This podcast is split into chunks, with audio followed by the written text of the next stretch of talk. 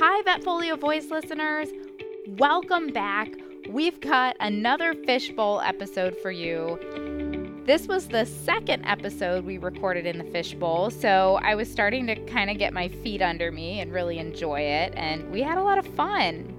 And not only was it super fun to be in the fishbowl, but it was extra special because I was joined by one of my colleagues who I'm lucky enough to work with on a weekly basis at Newberry Animal Hospital, and that is Dr. Ruth Ann Spinosa.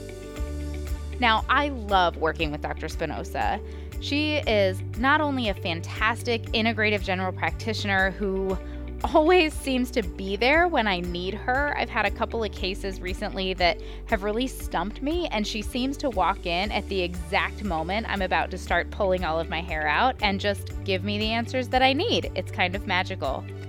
She's also an owner and a leader in this practice, and let me tell you, she's way too humble, but just absolutely excels as a leader and is an amazing person to work for. For this episode, we're talking about her experience as an integrative practitioner, particularly with regard to cats. And this episode stemmed from this night not too long ago. I got home and I just had this big smile on my face because I had a text from Ruth Ann saying she had listened to an episode featuring Dr. Nicole Sheehan about simple hacks for improving quality of life in senior dogs. She said it was great and she was glad that information was getting out there because it was so simple but so important.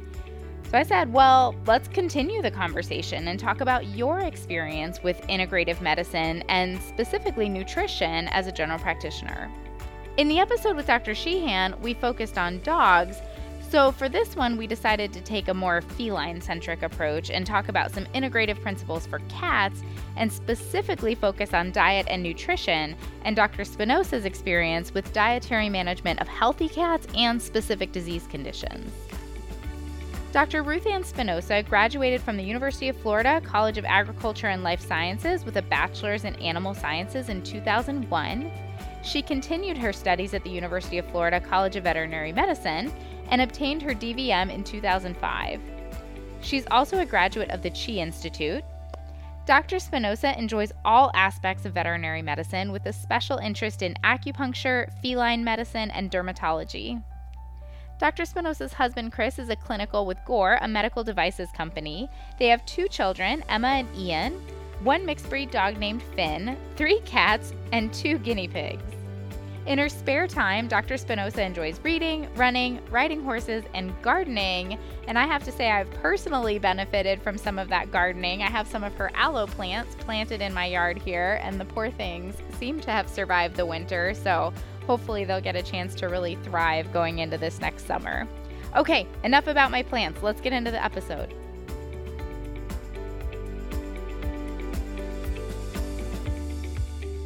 Well, thank you everyone for joining us for this episode. I am joined by Dr. Ruth Ann Spinosa, who I'm lucky enough to call my colleague at we work at the same animal hospital and it is wonderful working together, working for you. You're a, a great supervisor. Oh, thank you, Cassi, for having me here. It's so great to be here and see you in a whole different area than I do in the hospital. I know it's funny. I just take off one hat, put on mm-hmm. another hat, and it's whole new whole new Cassi. That's not true. I promise, guys. Same Cassi all the way around. but we're recording live from VMX. We're in this fishbowl recording yeah, it's a fishbowl. yes, yes, it is. It's kind of fun. People are coming up and like there's occasional picture taking. It's kind of interesting. There's a game show next to us, so we're getting these occasional like Mario mm-hmm. sounding yes. sound effects. So yeah, it's a, it's an interesting. I recording. had my picture with a DeLorean just a few minutes ago. I Amazing. just messaged it to my family because they love Back to the Future. The 80s were such a good time. Yeah, they were. They yes, were. Yeah, I I don't remember that much of them. Um, I was, yeah, I this like I used to be like, no, I, re- I was born in the '80s. Now I'm like, yes, but not that much into the '80s. I'm not that old. I remember more of the '80s. But potentially, not yes. much more of the not 80s much. though. Yeah. No, not much. But good times to be had. Yes. So. Yes. Well, we're talking today a little bit about feline nutrition mm-hmm. and integrative medicine. And kind of the inspiration we had for this podcast was I had this big smile on my face when I got home one day from work and I had a text message from you that you had listened to one of the podcast episodes with Dr. Nicole. Sheehan, who is a veterinary herbalist. I love talking to her, and we really get into a lot of integrative care when when her and I talk. And I was so thrilled that you had listened to and enjoyed that episode. You are also an integrative practitioner, yes. and so we decided to kind of come back around and maybe talk about the feline side mm-hmm. of things. Mm-hmm. Can you tell us a little bit about your background yeah. and um, you know in integrative care and general practice? And you you wear a lot of different hats as well. I do wear a lot of different hats. Yes, yes. I don't like to do the same thing for too long. Um, but I started off as a generalist, and so for the first five years of my career, I just did general medicine. And then I, I kind of got to a point where my boss was doing acupuncture. She didn't want to work as much. And I was also looking for other options of things that we could do. And so I ended up taking an acupuncture course so I could take over some of her patients. And then found this whole new world that didn't even exist. It's really just the options that we are limited to by medications is you know kind of sad at times and there's so many more options there that we can do use to help patients so it was it really was just eye opening. And then about 10 years ago, the practice that I work with bought a very small holistic hospital. And so I kind of was charged with getting that up and running. And so, really, for the last 10 years, that has been a lot of what I've done is kind of build that holistic practice. And it was not something that I had a lot of experience with. I've kind of had to seek information and learn as I go. And it's kind of an isolated field. So I was so happy to listen to that podcast because she does a lot of things that I do. And it was just nice to, hear somebody else doing that. And um, yeah, there's so much that we can do with nutrition. And, and it's also a place where, where clients ask a lot of questions. So it's good to have some answers ready for that. Well, I couldn't agree with you more about the limitations of medications. And the more I learn about nutrition and some of these, I'm going to use the word integrative for lack of a better term, options that we have, there, there's so much to it. There's so much good we can do before we ever get to medications or alongside medications. And there's that, that ounce of prevention conversation. Yeah, and I think a lot of it is prevention. You know, kind of our goal as the holistic practitioner is to keep the patient healthy and kind of to look at all aspects of their life and try to prevent those health issues from ever occurring if I can. And then try to heal it with the least amount of side effects if I can too. So tell me about some of the modalities that you yeah. like to use in practice. Like I know you know you use medications just like the rest of us, but um, tell us about some of the other things that you do yeah, I still do general practice. So I still vaccinate, I use medications, I use NSAIDs, I use steroids, but I also do a lot of acupuncture. I mean, I, I do a lot of acupuncture, and it can be helpful for a lot of those, especially old dogs and old cats that have arthritis and things like that. We do a lot of nutritional management, um, talking about different diet options for dogs and cats. I do some herbal therapy, and then we also do some laser therapy. And we talk a lot about physical therapy because I think that's something we forget a lot in these old dogs and cats that we need to keep them moving if we're going to keep them functioning. Really, it goes beyond just keeping them moving, but those really specific exercises. Yeah. So being able to offer guidance in that regard yeah. is huge. Yeah, and there's some really just simple things that you can have owners do at home. I mean, if they can go see a physical therapist or a rehab therapist, that's great. But if they can't, I mean, having teaching them how to do some sit stands at home or right. walking up and down a hill or walking through some sand can make a big difference for a lot of these patients. Absolutely, such simple things that make such a huge yeah. impact. Mm-hmm. Mm-hmm. Well, we said we were going to talk about, talking about nutrition. we said we were going to talk about feline nutrition, but we're, we are talking. but there's so many exciting things to talk about with integrative care because we're because you're treating the whole patient. Yes. And I feel like many of us can do this, whether or not we have acupuncture oh, and sure. herbal certifications. Um, there's a lot of things that we can do with yeah. nutrition. I mean, a lot of it, especially looking at nutrition. I mean, I think about what's good for me and my family, and why would I not want to do the same thing for my dogs and cats that I have? So going back to feline nutrition, I mean, a lot of us have our cats on dry kibble. In my opinion, all cats should be on canned food. I find very few cats that I would recommend dry food for. My cats eat canned food. If I had enough time in my life, I would make their food, but that's not going to happen. um, but I feel like canned food is a good compromise for them. And, you know, cats really need to be on a high protein, low carb diet. I think a lot of the issues we see with weight, diabetes, GI issues, you know, you name it, can be solved or at least managed better with a canned diet with that higher moisture content. I would say uh, the way I explain it to clients is I tell them cats are notoriously Yes. terrible water drinkers. So anything that we can do to get more water Yes. into their bodies, and like you said, you know, I, I certainly understand the utilization of dry kibble, um, you know, food puzzles and stuff like Mm-hmm. Yes. that. I Oh, definitely. That's a great way to do it. Mental stimulation, but yeah, that moisture content and really kind of mimicking their natural diet. When I learned more about that Yeah. aspect of feeding cats, it was like a light bulb came on. Like all of a sudden things made sense, and I went, oh, I get it. Yeah. I mean, how many block cats do you see that are on canned food? Have you ever seen one? I have no idea to tell you the truth. I'm- trying to remember the last black cat I've seen. It's been a few. It's been probably a year oh, since I've seen a have black cat. yourself. I know. I know. What am I doing? no, no. After the last week we had, oh my goodness, in practice, I don't. I need a little emergency break. you do. You do.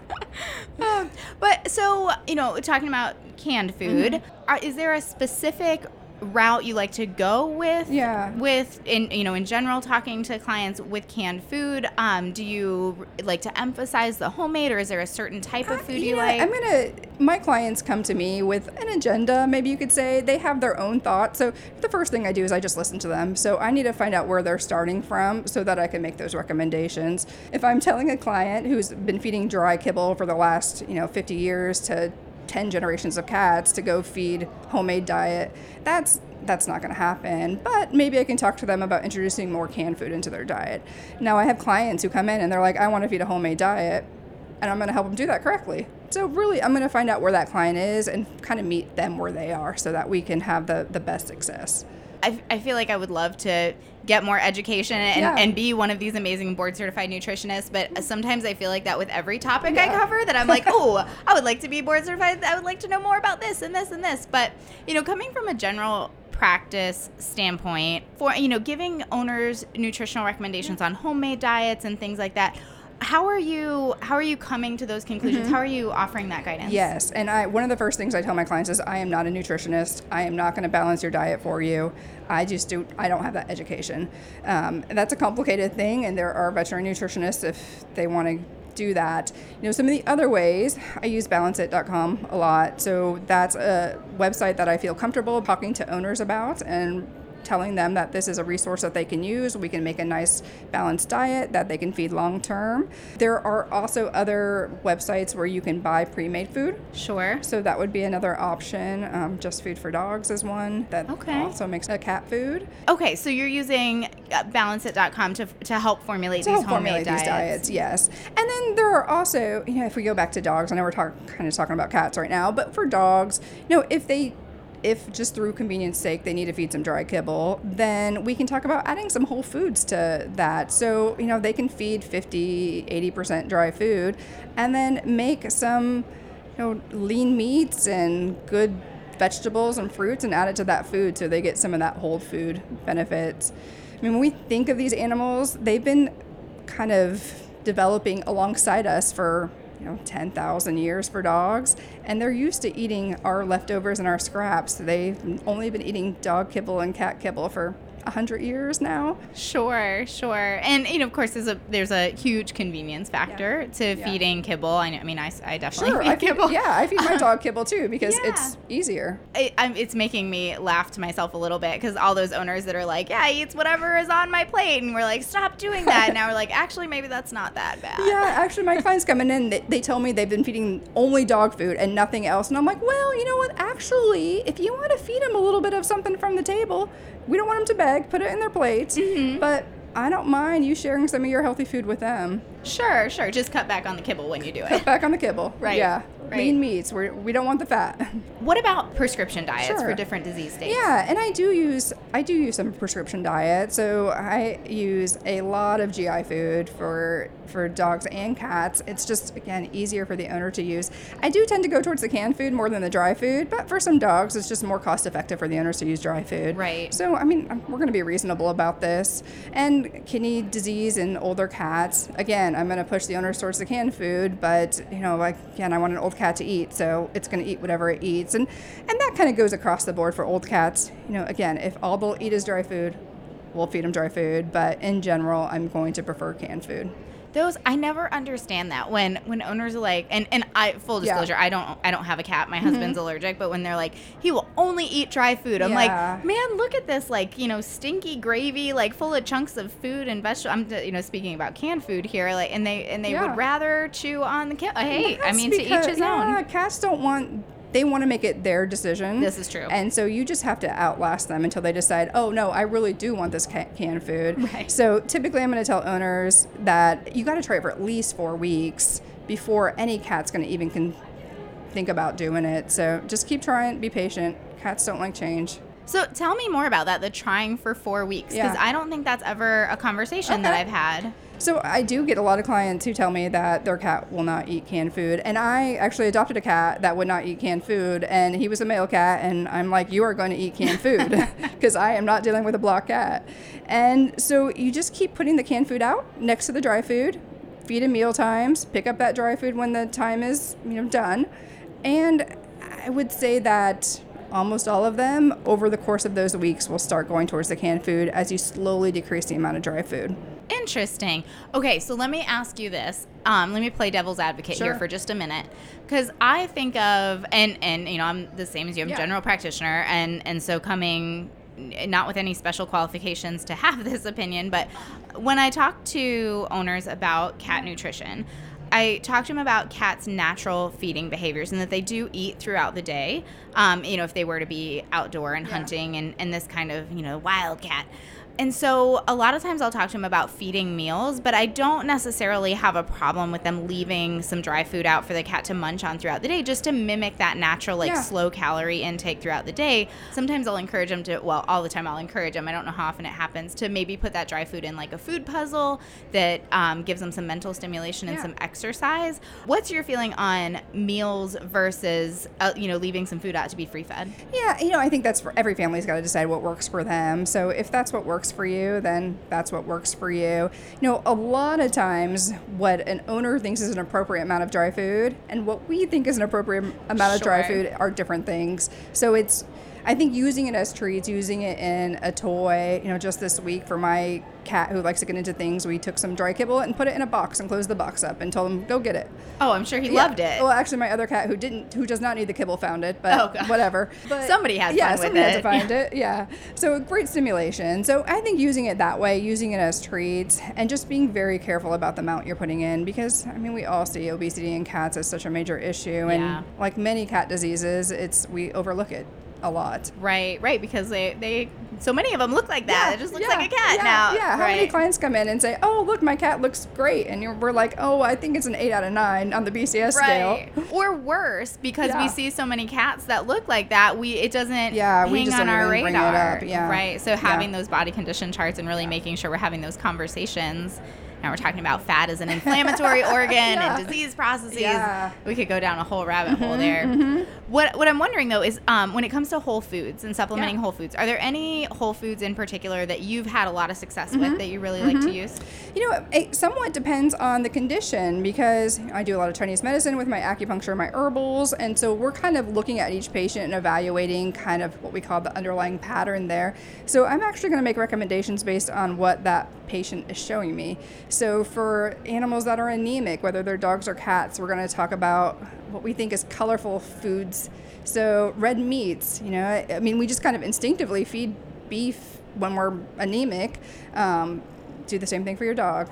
If I have an anemic dog, I say go get your dog some ground beef. I gotta tell you that whenever I hear about feeding beef to an anemic animal, it makes me think about um, when I was pregnant with my second Yeah. daughter.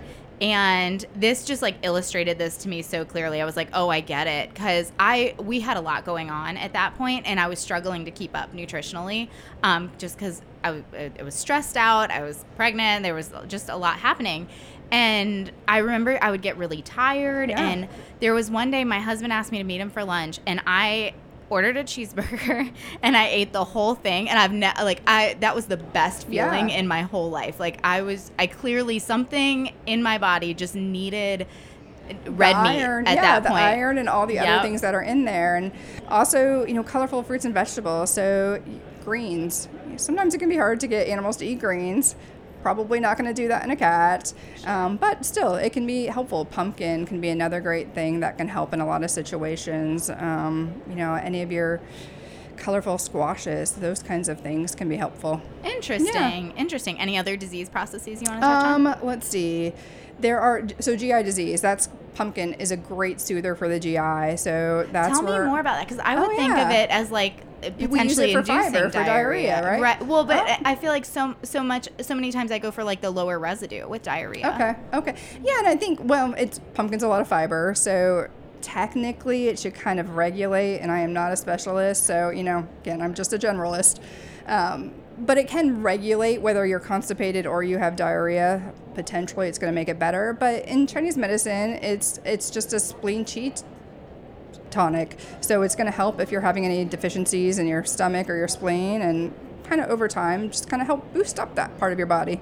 I'm so interested in like the Chinese Yeah. Mm-hmm. side of this because I, I think back to, to Dr. Sheehan's podcast and, and we were talking about anemia Yeah. and being blood deficient and um, and some of the terminology I feel like it fits in so well to what we're seeing clinically Yeah. that I'm just like I, I love learning about it. that's why it was so eye opening when I went through the training for it. I'm like, oh, well, yeah, of course that makes sense. That's what I actually see. And now I see why this works. Mm-hmm. So it really is just, it kind of reinforces what you're already seeing clinically. And like you said, gives us a lot of options to address those Yeah. things without Eh, without necessarily having to reach for pharmaceuticals or mm-hmm. maybe being able to use a lower dose or making our pharmaceuticals more effective Yeah. uh, because we're we're helping to treat some of this underlying stuff and i mean just going back to the options like you know if, mm-hmm. if all we have to treat something with is commercial diets which Yeah. Absolutely have their place and are I'm you know I'm so grateful for them and, and I think they're they're very useful but if we have a pet that won't eat it or Yeah. you know gets GI upset on it and it, it's just not working out for that pet to feed the kibble and supplement um, to have these additional options and know how to use whole foods and nutrition to really benefit our patients Yeah, yeah, because you know, I, just like everybody else, you know, my life is busy. I need that commercial dog and cat food. I feed my dog dry kibble and I add healthy leftovers or, and treats to it. But that convenience has definitely helped a lot of dogs and cats have lot, much longer lifespans than they would be before they had that. Right. We can always keep improving things, and I think there are some limitations to it. And so, you know, with what we can add to it, we can bring that level up just another notch. You know, one thing I tell my clients a lot is you can eat power bars and protein bars and live pretty well. You know, you can be pretty healthy on those, but over time, we're going to find some health issues. You're, you're missing something there. And that's where I think those benefit those things that we can add to our kibble can just add a little bit more to it. You Yeah. know, good for colon health and you know lots of inflammation in the body. So Absolutely, it's so interesting. Every time, every time I talk to anybody who practices Yeah. integrative medicine, in particular, um, you know, acupuncture and the, and the focus on nutrition and this kind of stuff. You know, you, Dr. Sheehan, so many. I just like. I really want to dive in and learn more. I find it so it. interesting. I know, I know. It's it's that I time think we've thing. talked about that a lot, too, there, over the there will 100 percent be commercial food being fed if I'm taking if I'm doing Yeah. acupuncture certification. But I thank you for coming and talking to me about all of this because I just find I find it fascinating from the nutrition standpoint Yeah. in particular, but then to see the Chinese medicine principles applied to it Yeah. and how it just kind of comes full circle, I, it is so neat. So, thank you for You're joining me and having this I'm- conversation. Yeah, I'm so glad to be here. Any final thoughts you want to share with everybody? I so I'm going to make one plug for acupuncture and cats Sure. because I think it is so overlooked and they are so responsive to acupuncture whether it is for GI disease or osteoarthritis. They are amazing patients for acupuncture and we see results so quickly. So that's my final plug for No, I think that's a care. good one, and and I can't speak to uh, experience with the cats in particular, but I will say that you did acupuncture on a friend of mine's dog who he has too many issues to list here today, but um, he's also he's also kind of mean and he's really hard to handle, and you know he was on all the medications, and I went, there's nothing else I can do here from a medication standpoint. He's a healthy weight, he eats a good diet, all this stuff, um, and I said I think you should try acupuncture, like let's just see if that helps, and um, she was blown away. Like she said, he really did well and he loved it. Well, but great. I'm so yeah. glad that he had that response to it. Yeah, so now I will keep that in mind too for feline Yeah. patients mm-hmm. that, um, you know, for treating arthritis, eh, uh, arthritis in particular Arthritis. or other things. They do great for arthritis. Dogs, cats, I mean, they they both respond very well to arthritis. Really, you can use acupuncture for anything. You just may not get as predictable of results with some of the other things that we try Sure. that we treat. Sure. Interesting. What about bladder stuff? Sure, yeah, we can try it. You know, for a cat that has feline lower urinary tract disease and you know cystitis because they're stressed, acupuncture potentially could help with that. Sure, sure. That's what I tell owners. It could potentially help. I'm not going to promise. I tell them I'm not going to promise anything, but we should try it for three treatments, and if it doesn't work, then Yeah, we because it's generally that. a do no harm modality. yeah, yeah, you're not going to do any harm with it, and potentially help. Well, very cool. Yeah. Very cool. So, nu- good nutrition, acupuncture, Yeah. offering a lot more options yeah, to yeah, our just patients. communicating with your clients and seeing what what they want. Oh gosh, client communication. We could sit here for another hour. talk- yeah, we could, go we could. down that road. Mm-hmm. So, but we will wrap it up for the sake of time. Thank you for joining me. It's been a Thank great you, Cassi. It was great being here. Ruth Ann, I always love talking to you.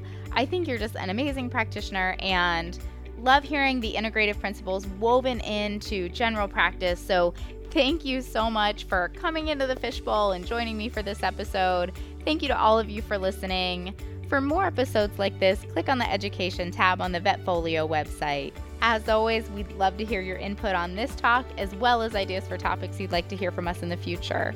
Feel free to reach out to me at dvm at vetfolio.com. You can also visit my Facebook page at Dr. Cassi DVM, and you can find me on LinkedIn. And remember, if one animal is better off because of you today, it's a great day.